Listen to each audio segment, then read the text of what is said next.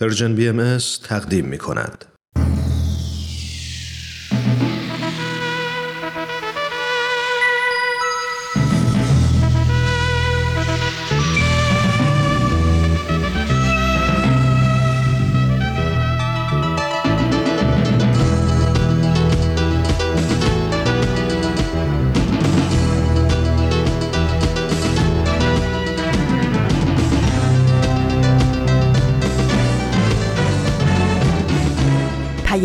دوست.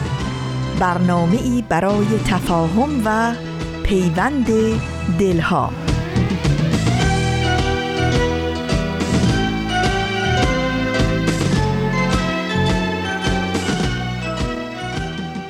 و دوباره چو آفتاب برآید ز در درآید روز. دوباره روشنی ایزدی شود پیروز به لطف نور سرآید زمان تاریکی.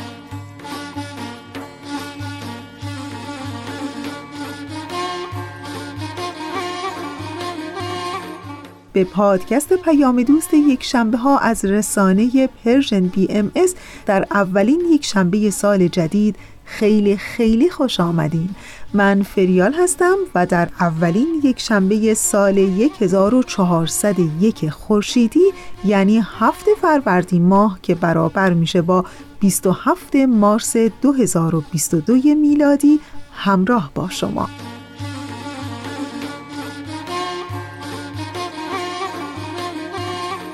در اولین پادکست پیام دوست یک شنبه های رسانه Persian BMS شما شنونده برنامه با من حرف بزن خواهید بود در دو بخش و پادکست برنامه امروز رو با بخش پیشخان ادامه خواهیم داد.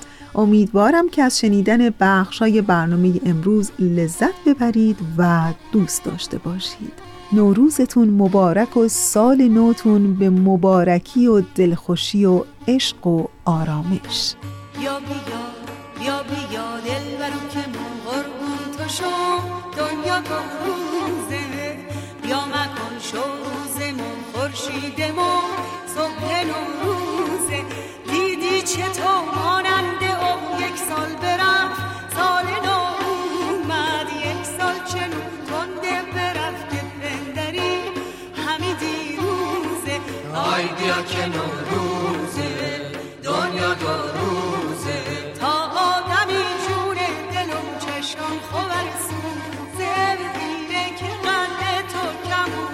پشت ما بوزه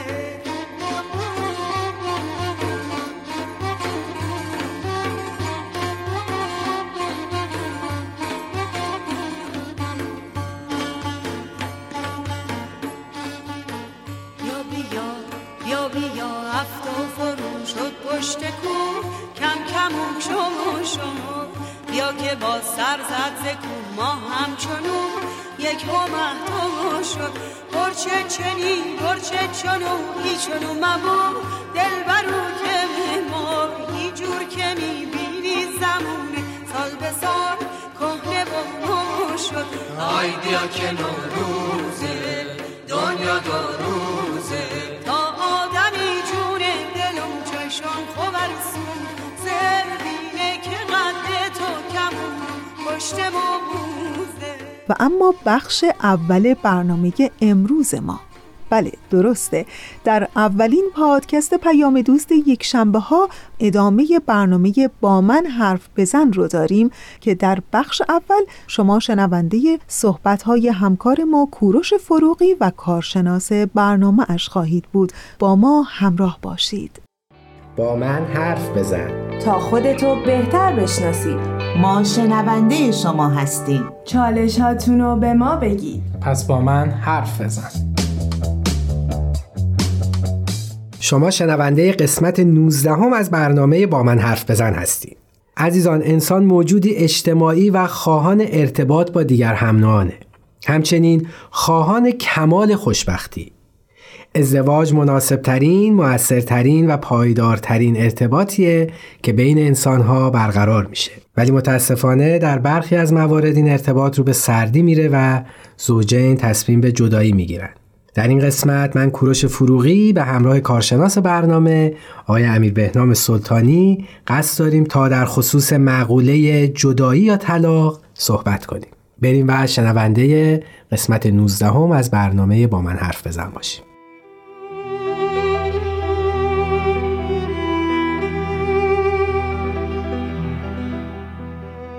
عرض ادب و احترام خدمت همه شنوندگان عزیز. خیلی خوشحالم در خدمتتون هستم. با یه قسمت دیگه از برنامه با من حرف بزن.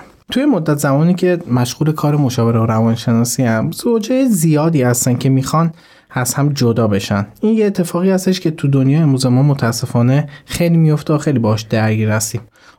حتی بر اساس آمار جهانی هم بخوایم بگیم هر سال 300 هزار کودک از جدای والدینشون رنج می‌برن. این خیلی مقدار زیادیه. حالا تو این مسیر هر والدی می‌خواد بهترین کار رو واسه فرزندش انجام بده که این رنج رو از کودکش کم بکنه یا بچهش این رنج جدایی رو نداشته باشه. ما تو این جلسه می‌خوایم راجع به این صحبت بکنیم که چجوری میشه کارای انجام داد که این رنجش رو به حداقل برسونیم یا حتی از بین ببریمش. اینو به عنوان نکته مهم بگم. بچه ها از جدایی والدینشون رنج می‌کشن افسرده میشن اما بیشتر این رنج ها موقتیه. به شرط اینکه والدین بتونن اون موضوع رو کنترل و به قول ما هندلش بکنن. البته شاید بعد اینم اضافه بکنیم که خیلی خوب والدین قبل از اینکه به جدایی فکر بکنن به فرزنداشون و آسیبی که فرزندان می‌بینن به اونم بیاندیشن بله. و شاید بتونن تمهیدی به خرج بدن کاری رو انجام بدن که اصلا فرزندان از وجود یکی از والدین محروم نشن. بله حالا توی قسمت زوجین ایشالا اگه برسیم حتما راجع به این موضوعات صحبت می‌کنیم. الان چون راجع به اطفال همچنان داریم ادامه میدیم ترجیحاً راجع به اطفال چون خیلی موضوعات هستش راجع به زوجین حتما اینا رو تو اون برنامه خواهم گفتش. پس کودک ما زمانی می‌تونه اون سازگاری رو با شرط جدید داشته باشه که ما والدین اون اختلافمون رو به حداقل برسونیم. یعنی یه هماهنگی رابطه بهتر فقط واسه بچهمون. حالا ما می‌خوایم یه سری چیزا رو یاد بگیریم که اگه فرزندمون خبر جدایی رو شنید یا متوجه شد می‌خوام وارد نحسم دیگه جدا بشن چه برخوردی می‌کنن و واکنش ما باید چی باشه؟ یا ببخشین والدین این تصمیمی که مبنی بر جدایی گرفتن و چطور به اطلاع کودکشون برسن دقیقا و این موضوعی هست که فکر می‌کنم حالا تو این جلسه جلسه بعد حتما راجعش صحبت می‌کنیم که توی هر سنی چه شکلی میشه این خبر رو به بچه دادش. واقعیت اینه که هیچ جدایی یا طلاقی شبیه اون یکی نیستش. ما فرض رو بر این می‌ذاریم که والدین می‌خوان تمام تلاششون رو بکنن که حین جدایی واسه کودک اتفاق بدی پیش نیادش. به حال به عنوان والدین یا کسایی که باعث شدیم بچهمون به این درجه برسه به این رنجش برسه که عامل اصلیش من پدر مادر هستم پس باید تمام تلاشمون رو بکنیم که اون بچه کمترین آسیب رو توی این مسیر ببینه. اولین بخشی که می‌خوایم راجبش حرف بزنیم رویارویی با قطعیت جداییه یعنی زمانی که والدین به این قطعیت می‌رسن که خب می‌خوایم از هم دیگه جدا بشیم. واقعیت این که جدایی یکی از دردناکترین و غم رویدادهای زندگی پر از هیجانات منفی پر از استرس. یه جدولی خاطرم هستش بود جدول سطبندی استرس از یک تا صد که هر رویدادی چه استرسی می‌تونه داشته باشه فوت همسر و طلاق همسر صد بود. و بالاتر از مرگ پدر مادر بودش. یعنی انقدر می‌تونه حال بدی به هر کسی دست بده. پس این موضوع هم قطعا به بچه انتقال میدن حالا اولین گام واسه اینکه به بچه ها کمک بکنیم تا با طلاق و جدایی کنار بیان اینه که بهشون بقبولونید که ارتباط شما به انتها رسیده. ارتباط والدین ارتباط والدین بعضی وقت پیش میاد که هنوز تصمیم قطعی و کامل واسه اتفاق نگرفتید یا می‌خواد فرصت دیگه ای بدید که اون زندگی مشترک دوباره برگرده. تو اون دوره زمانی اصلا به فرزندتون راجع به طلاق یا جدایی صحبت نکنید چون که این خبر همینجوری دردناک هستش. حالا بخوان دوبار دوبار به بچه بگن قطعا تحملش خیلی سختتر میشه واسه بچه. و فکر کنم این نکته هم قابل اهمیته که اختلاف و والدین جلوی بچه و تو خونه نبرن. یعنی بله. سعی بکنن که اختلافاشون رو در محیطی دور از حضور بچه بله قطعا. گفتگو کنن و داشته باشن دقیقا همینه. آره این موضوع بود که قبلا تقریبا راجعه صحبت کردیم که هیچ اختلافی بچه نباید ازش آگاه باشه و خب این ما گفتم که فرض رو بر این می‌ذاریم که والدین آگاهی کامل نسبت به خیلی رو دارن. حالا نوبت به جدایی رسیده. اون موقع باید چیکار کنن وگرنه بله. این یکی از اصلی ترین نکاتی هستش که خب هر والدی باید اینو رعایت بکنه.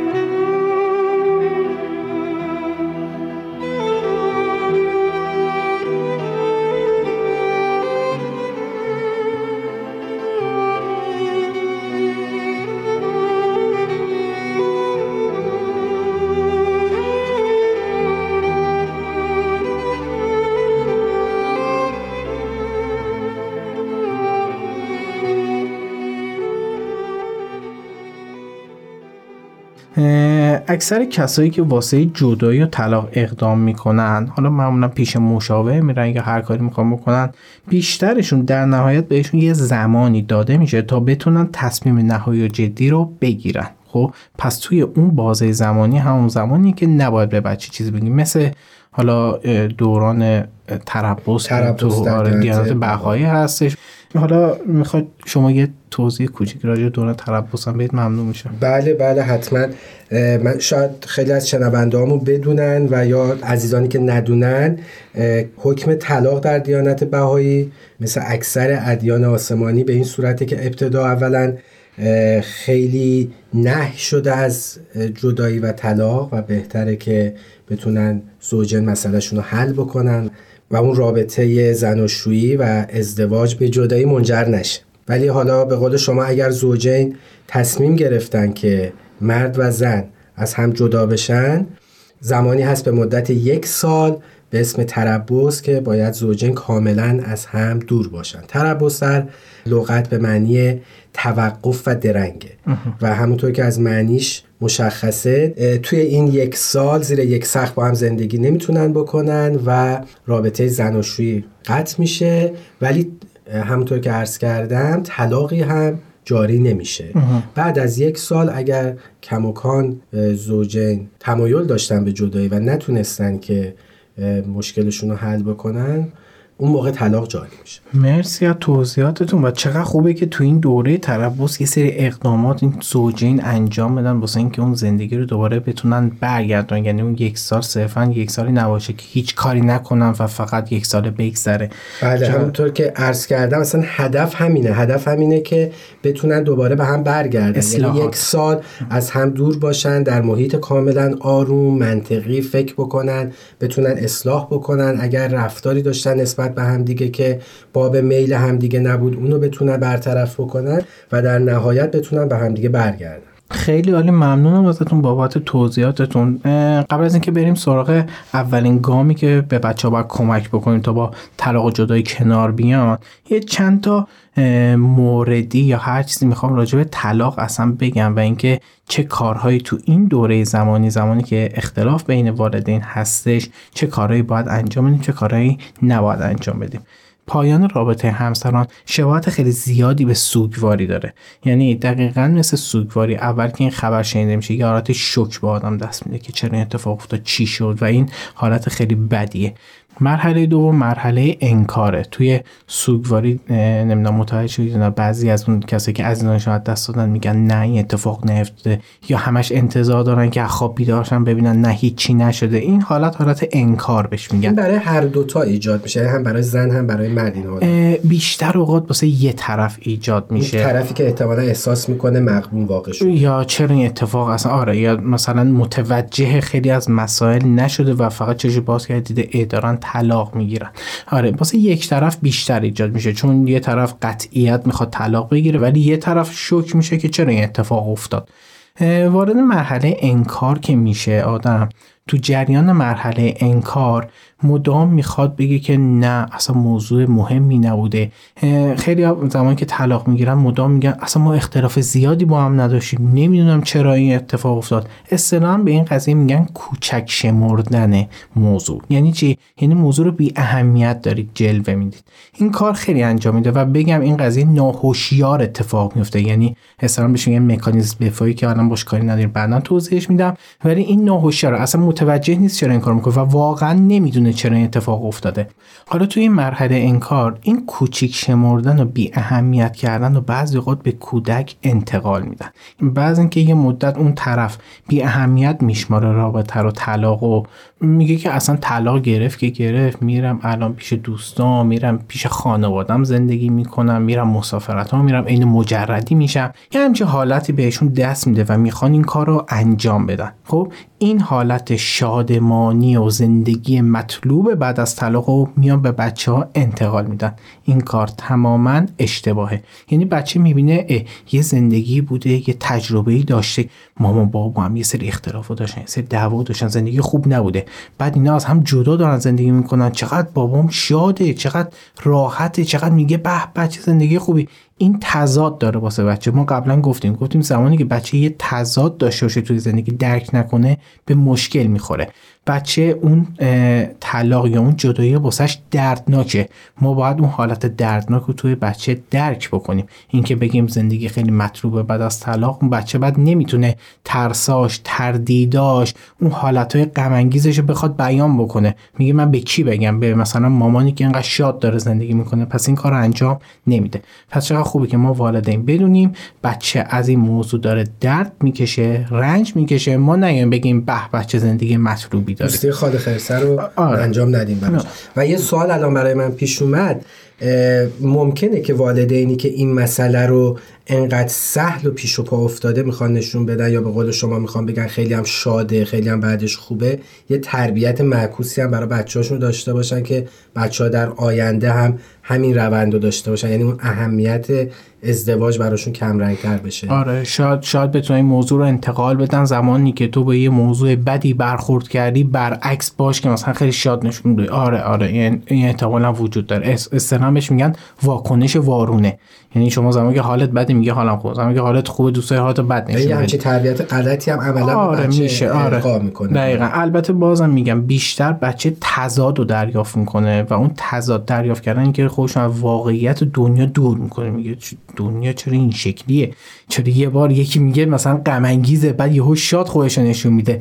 زمانی که بچه تضاد می‌بینه نمی‌فهمه چی به چی می‌خواد خودش از دنیای واقعی دور کنه. وارد تخیل و وارد هزیون خودش میشه. پس ببینید چرا این قضیه می‌تونه آسیبزا باشه. ممنونم مرسی. وقت ما برای قسمت اول به اتمام رسید. بریم و مجدد به شنونده عزیز برمیگردیم. دوستان عزیز اونچه که شنیدید صحبت های کوروش فروغی و کارشناس برنامه اش بود در برنامه با من حرف بزن. ولی یادتون باشه که بخش دوم این برنامه هم در راهه. پس ما رو تا انتهای 45 دقیقه برنامه امروز همراهی کنید. نوروز و تابش نور جدید عشق تو کوچه های شب زده سرد این دیار. دستا رو مثل حلقه به هم قفل می‌کنیم. احساس تازه است رسیدن به کوی یار. هر جا که بس بوده به سبزی رسیده و هر آنچه نهفته گلی بر چمن شده. آسمان به تکاپو فتاده و سنبول عزیزه سفره اهل وطن شده. نوروز و آفرینشه همه نقش های خوب. نوروز و آشتی میان همه دستای دور. تا اون زمان که هستی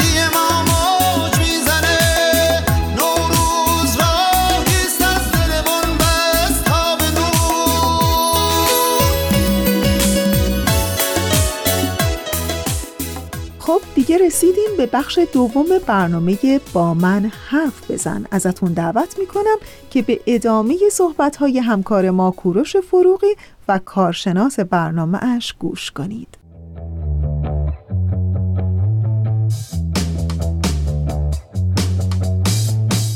شنونده عزیز کوروش فروغی هستم. به اتفاق کارشناس برنامه آقای امیر بهنام سلطانی مجدد به شما برگشتیم. در بخش قبل در خصوص جدایی و طلاق صحبت کردیم و تا حدود آقای سلطانی از بایدها و نبایدها گفتن و در ادامه صحبت در خدمت آقای سلطانی هستیم. مرسی ممنون از شما. توی طلاق یا جدایی کنکاش و جستجو در مورد علت شکست یه رابطه خیلی طبیعیه. یعنی ما کسایی هستیم که توی رابطه بودیم و شکست خوردیم. حالا دنبال مقصر میگردیم که کی باعث این قضیه شدش. وقتی دنبال علت شکستمون میریم ناخداگاه احساس آزردگی یا عصبانیت می‌کنیم و معمولا هم به اشتباه مقصر رو طرف مقابل می‌دونن. یعنی طرف میگه همسر من مقصر این قضیه بوده. حالا فکر می‌کنید تو این بین یه دفعه بچه ها میان سوال می‌پرسن ازتون که چرا اتفاق افتاد؟ چرا شما از همدیگه جدا شدید؟ توی این لحظه بحرانی مخرب ترین کاری که می‌تونید واسه بچهتون بکنید اینه که همسرتون رو مسبب و مقصر همه چیز بدونید. ما قبلا گفتیم رابطه خوب والدین با بچه ها بعد از جدایی اگه حفظ بشه بچه ها با این محیط خیلی سازگارتر میشه می‌تونن رفتارهای خوبی داشته باشن. وقتی بچه یکی از والدین رو مقصر مطلق اون طلاق یا جدایی بدونه خیلی واسه سخته که باهاش این ارتباط خوب رو برقرار بکنه. پس اون بچه از یک والدین فاصله می‌گیره و قطعا سازگاری واسش دوباره سخت میشه. اصلا متاسفانه بعضی از والدین کودکشون رو ابزار می‌کنن واسه این کار. یا می‌خوان بچه رو به قول معروف به خودشون بچسبونن که جدا نشه که نره سمت اون یکی والد. مواد از دستش بدن می‌خوان اون یکی والد رو خراب بکنن یا مقصر اصلی این قضیه بدن. تماما کار ناپسنده. می‌خوام بگم که این قضیه اوج خیانت به کودکتونه. راجب اینکه چجوری جواب سوال بچه رو باید بدیم که مثلا به چه علتی اتفاق افتاد حالا حتما برنامه بعد راجبش صحبت می‌کنیم. ولی اینو بگم حتی زمانی که بچه می‌پرسه چرا اینجوری شده شما تو دلتون مدام بگید که مقصر اون بوده اون و اون این کارو کرد و اون خشمتون اون حالت اون احساستون رو داشته باشید اینو به بچه منتقل می‌کنید. یعنی تو کلامی هم نگی. کلامی هم نگی اونو منتقل می‌کنیم مثلا خیلی کوتاه بخوام بگم مثلا میگیم که ما نتونستیم با هم دیگه کنار بیایم یا در کنار هم دیگه آروم نبودیم. این چیزی که مثلا نرمال میشه به بچه انتقادات ها رو میگم مفصل بعدم میگم. زمانی که شما تو دلتون مدام میگید نه اون مقصر اصلی هیچ وقت نمی‌تونید اینو خیلی با آرامش انتقاد بدید و بچه اینو متوجه قشنگ اینو می‌فهمه. مخصوصا اگه سنش از 10 سال 11 سال بالاتر باشه اینو خیلی بهتر درک می‌کنه. اینو به خودمون بقبولونیم که یک نفر مقصر این قضیه نیستش. اینجوری می‌تونیم حالت بد و کمتر بکنیم و اون انتقال پیام به بچه‌مون بهتر انجامش بدیم. یه کار دیگه هم که خیلی مهمه انجام بدیم اینه که احساسات فردیمون رو از وظایف پدر و مادری تفکیک بکنیم. دیدید دور از اون وقتی یه عزیزی رو آدم از دست میده نمی‌تونه فکرش رو جمع جور بکنه تصمیم تصمیمایی می‌گیره که شاید خیلی عقلانی نیست و هیجانیه. بعد از جدایی هم یه همچین چیزی سراغ آدم میاد. علتش اینه که ما مورد حجوم این همه هیجانات و احساسات منفی قرار گرفتیم. پس تحت فشاریم و نمی‌تونیم خیلی عقلانی و منطقی تصمیم بگیریم. بعد از جدایی باید تصمیمات بزرگ و مهمی بگیریم. تصمیماتی که نه تنها روی خود ما بلکه روی فرزندمون هم می‌تونه تاثیر بذاره. شما به عنوان والد موظفید صرف نظر از احساسی که دارید مطابق خاص فرزندتون تصمیم بگیرید. اینجا دقیقا جایی هست که باید وظیفتون رو به بهترین شکل انجام بدید. پس این وظیفه شما که اون احساس تنفر خشم هرچی هست رو بذارید کنار و با این قضیه مقابله بکنید.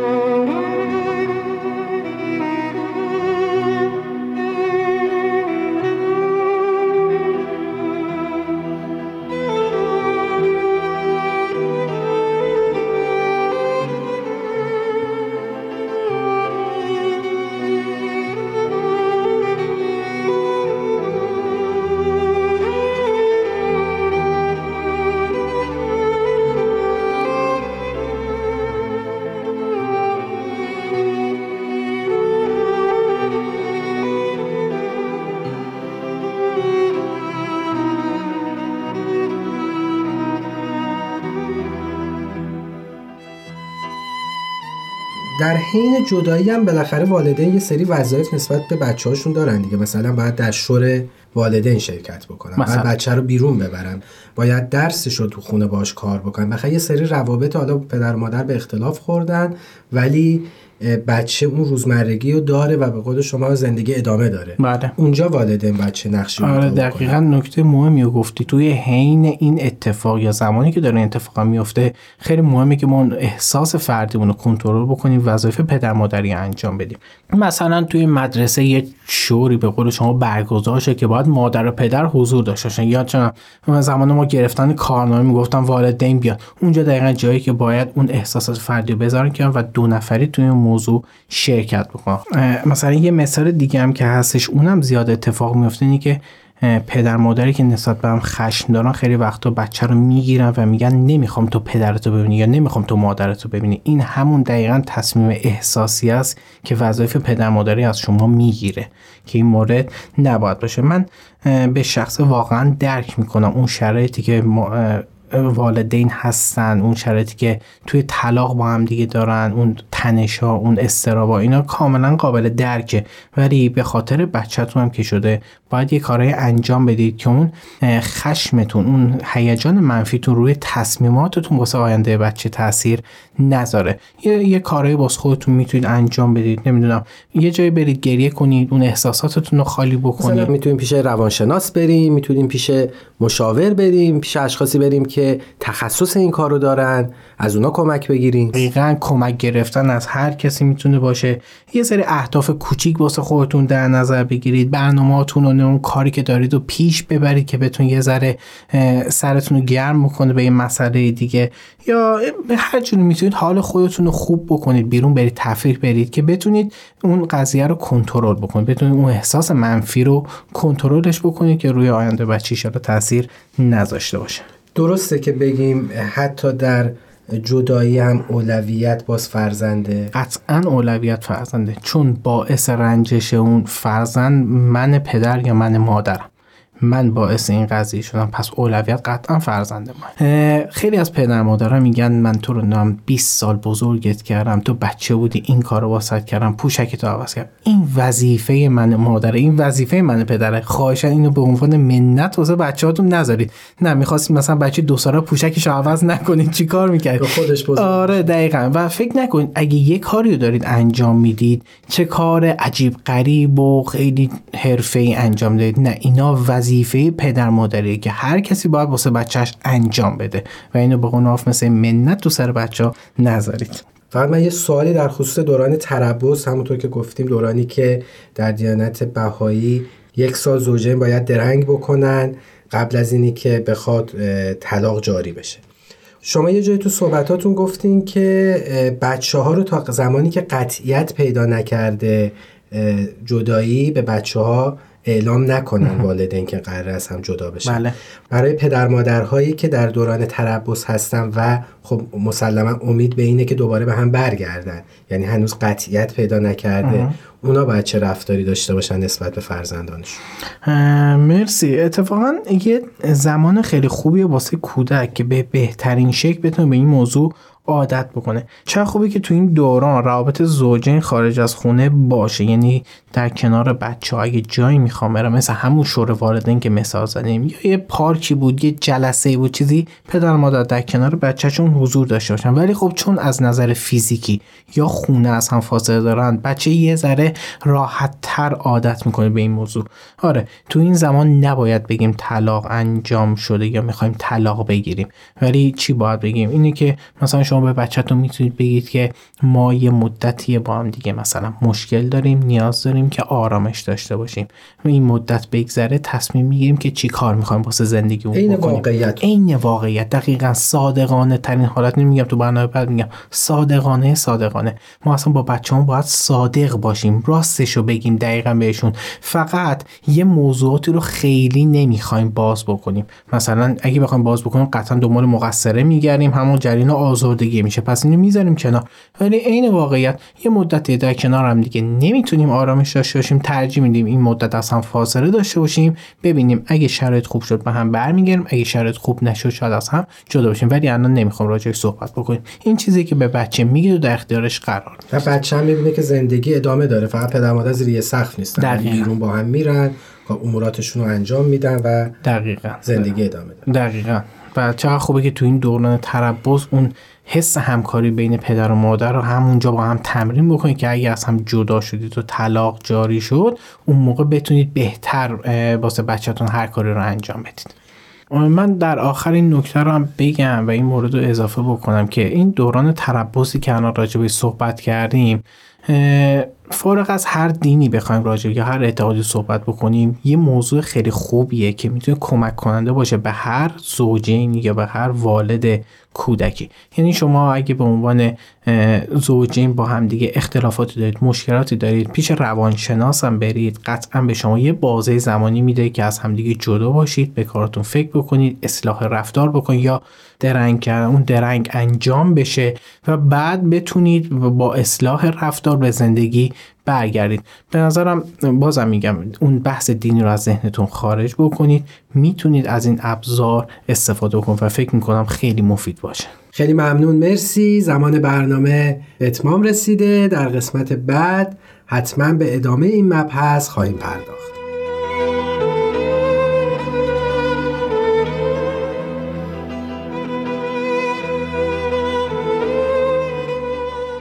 عزیزان شنونده خیلی ممنون که در این قسمت هم با ما همراه بودین. امیدوارم که کانون خانواده و زندگیتون همواره گرم و صمیمی باشه و یادآور میشم ما همیشه مشتاق شنیدن نظرات و پیشنهادات شما عزیزان هستیم. تلاش کنیم تا فردایی بهتر از دیروز بسازیم. تهیه شده در پرژن BMS دوستان عزیز اونچه که شنیدید صحبتهای همکار ما کوروش فروغی بود با کارشناس برنامهش در برنامه با من حرف بزنید باز هم بوی خوش باد بهاران آمد. نو بهاران به دیار پاک یاران آمد. باز هم عطر نسیم و سبز و لاله گل عید نوروز به سراب و باغ ایران آمد. باز هم نغم زن و شاد که اید آمده است. با هم آوازی و سورید سعید آمده است. هم وطن شاد و خرامان بخند از دل و جان. در پس سردی ایام امید آمده است. عید نوروز من فصل بهاران من. باز شد نغم زن و شاد و خوشیران من. بوی صفای بهشت دامن گلزارش باز هم جان کشی بر دل و جانان من.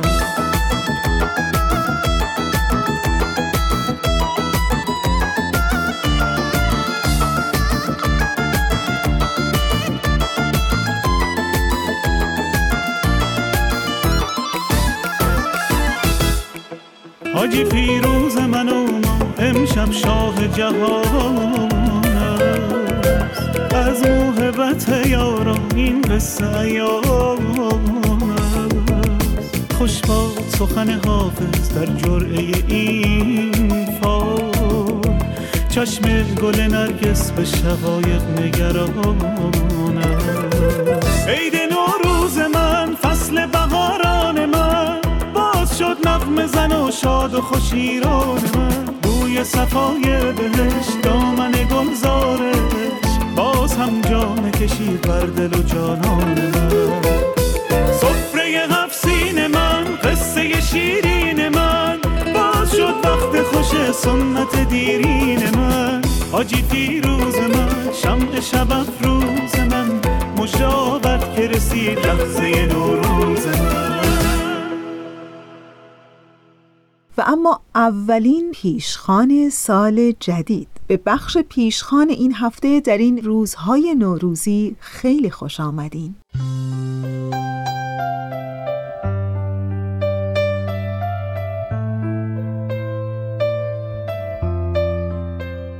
یادم میاد مهد کودکی که در کودکی به اون می‌رفتم دو کلاس داشت. یکی از کلاس ها یه سالن بزرگ بود که دیوارهای رنگی و نقاشی شده داشت. درون اون میز و سندلی های قرمز سه چهار نفره بود که بچه ها دست دست دور اون می نشستن و با اسباب بازی های رنگی بازی می کردن. هر کدوم از بچه ها یه قفسه رنگی مخصوص به خودش داشت که عکساش رو روی اون چسبونده بود و وسایل خودش رو درون اون می گذاشت.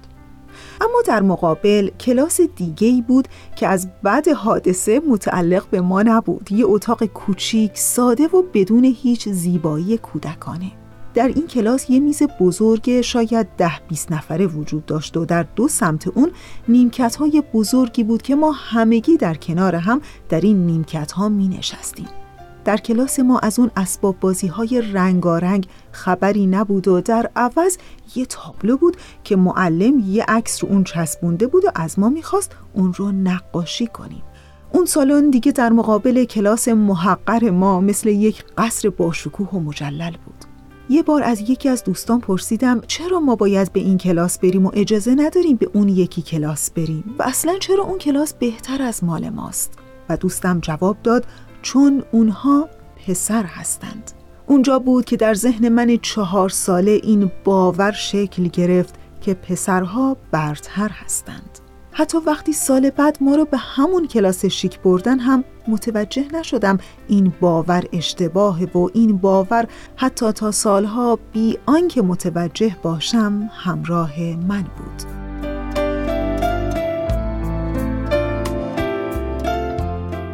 اونچه که شنیدید شاید به نظرتون یه داستان کودکانه از دوران کودکی بیاد که شنیدنش می‌تونه شیرین باشه. ولی می‌خوام بگم که در بطن این داستان خیلی ساده یک واقعیت علمی نهفته و اون هم نقش یک طرح در زمیر نیمه هوشیار ما در طول دوران زندگیه. ولی اینکه این زمیر ناهوشیار ما چیه و چجور شکل می‌گیره و چه تأثیری در تصمیمات ما در زندگی می‌گذاره بهتر خودتون به بقیه این مطلب گوش کنید و قضاوت کنید.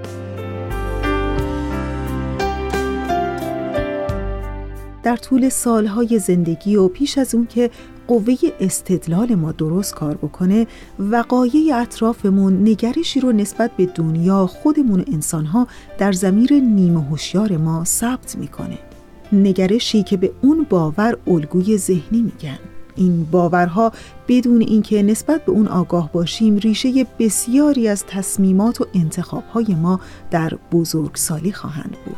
رفتارهایی که نمی‌دونیم چرا و چطور انجام میدیم یا حتی به نظر می‌رسه دلایل خیلی منطقی هم برای اون داریم. اما در حقیقت زمانی که ما به این باورها اشراف نداریم رفتارهای ما پیش از اون که رفتارهای منطقی برخواسته از فکر و انتخاب باشن صرفا یه واکنش شرطی شده به رخدادها هستند و حالا وقتی نسبت به مسئله شرطی میشیم رفتارهای ما شکل واکنشی پیدا می‌کنن. اون وقت به نظر می‌رسه ما انتخاب کردیم که مثلا با کسی قطع رابطه کنیم یا انتخاب کردیم از کاری استعفا بدیم. ولی در حقیقت ما ناآگاهانه داریم به اونچه ذهنمون بر اساس اون برنامه ریزی شده پاسخ میدیم. اگر در ذهنمون اینطور برنامه ریزی شده که مثلا آدم ها رو تهدید ببینیم ما هم تصمیم می‌گیریم که در رفتارمون با دیگران اونها رو یک تهدید ببینیم. اگر در ذهنمون برنامه ریزی شده باشه که دنیا رو تیره و تار ببینیم اون وقت بیشک ما هم انتخاب می کنیم که در هر اتفاقی که در زندگی برامون میفته فقط جنبه های منفی و تأصف بار اون رو ببینیم. البته منظورم این نیست که ما مجبوریم یک عمر بر اساس برنامه ای زندگی کنیم که در سالهای اولیه زندگی در زمیرمون شکل گرفته. منظور این نیست که ما گرفتار جبر هستیم و هیچ اختیاری از خودمون نداریم. در حقیقت ما راههایی برای فرار از این حلقه هم داریم.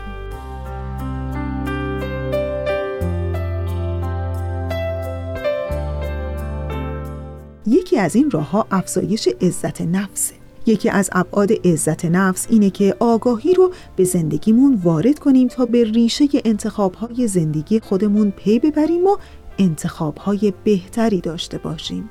وقتی آگاهی رو به انتخابها و تصمیمات و رفتارهای زندگیمون وارد کنیم می‌تونیم ریشه بسیاری از اونها رو کشف کنیم و اونها رو تغییر بدیم که البته این کار هم نیاز به مداومت و صرف وقت داره. معمولا هر کدوم از ما بر این باوریم که عبارات تکیدی انگار یه جور فریب هستن و اونها حقیقت ندارن و نمی‌تونن مؤثر باشن. ولی کم کم به لحاظ روانشناسی به ما یاد دادن که با عباراتی که در قالب کلام در ذهن خودمون می‌سازیم یا به زبون میاریم باید آمیخته بشیم. اینکه من می‌تونم در زندگی چه کار کنم اینکه من می‌تونم به اهدافم دست پیدا کنم اینکه من آدم توانایی هستم همه اینا عبارات تأکیدی مثبته که اگر خودمون به خودمون بگیم تأثیرش بسیار بیشتر از اون چیزی است که حتی دیگران به ما میگن.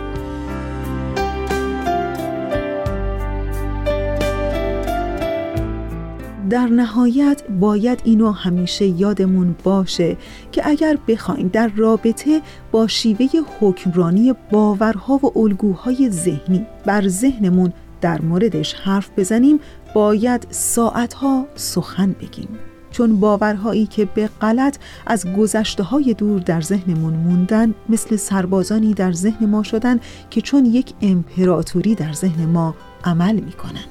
وقتی موفقیتی رو به دست بیاریم اون رو ناچیز جلوه میدن و وقتی شکستی رو تجربه کنیم اون رو یک فاجعه نشون میدن. پس بنابراین این رو در زندگی باید به خاطر داشته باشیم که سربازهایی روی دریچه های چشم و گوش و قلب ما قرار دارن و می‌تونن خیلی از رخدادها رو به اشتباه تفسیر کنن. ولی اگر ما قدرت ذهن نیمه هوشیارمون رو بیشتر کنیم و کمی بر باورها و افکاری که از گذشته ها و دیگران در ما شکل گرفته مسلط بشیم می‌تونیم بر همه اون سربازها غالب بشیم و زندگی رو از دریچه دیگری ببینیم.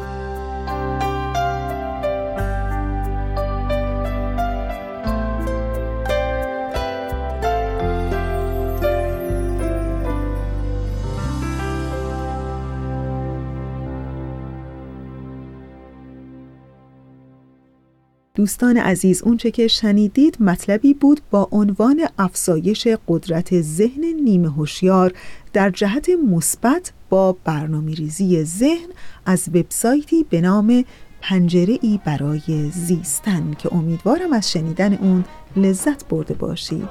با ما تا انتهای 45 دقیقه برنامه امروز همراه بمانید.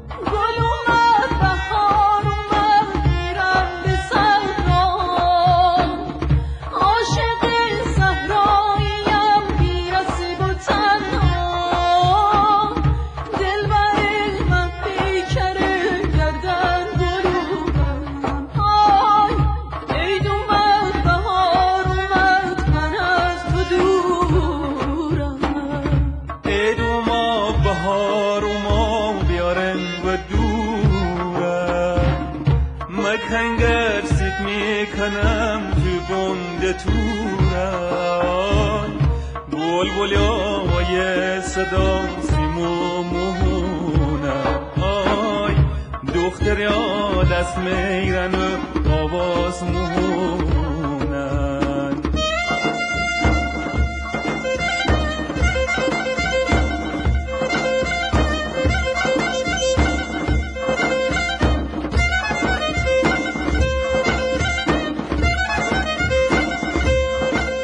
خب دوستان عزیز ما می‌دونم که حال و هوا حال و هوای نوروزی است و همه مشغول دید و بازدیدهای نوروزی هستین. بیش از این وقتتون رو نمی‌گیرم. فقط می‌خوام بگم که امیدوارم که تا به امروز روزهای نوروزی خیلی خوبی رو گذرونده باشین و روزهای بسیار خوش و آرامی در همین روزهای نوروزی و البته همه روزهای سال در انتظارتون باشه. از اینکه شنونده پادکست پیام دوست یک شنبه های این هفته هم بودین با همه دید و بازدیدهای نوروزیتون بسیار ممنونیم. و همینجا تشکر می کنم از همکار عزیزم بهنام برای تنظیم این برنامه. نوروز به کامتون و قدم هاتون استوار برای رسیدن به هر آنچه که در سال جدید آرزوش رو در دلهاتون دارید و در همین روزهای اول سال براش برنامه ریزی می و البته که یادتون باشه که آرزوی حال خوب عشق روشنی دل و شعر و شور زندگی همچنان آرزوی همگی ما برای همه شماست.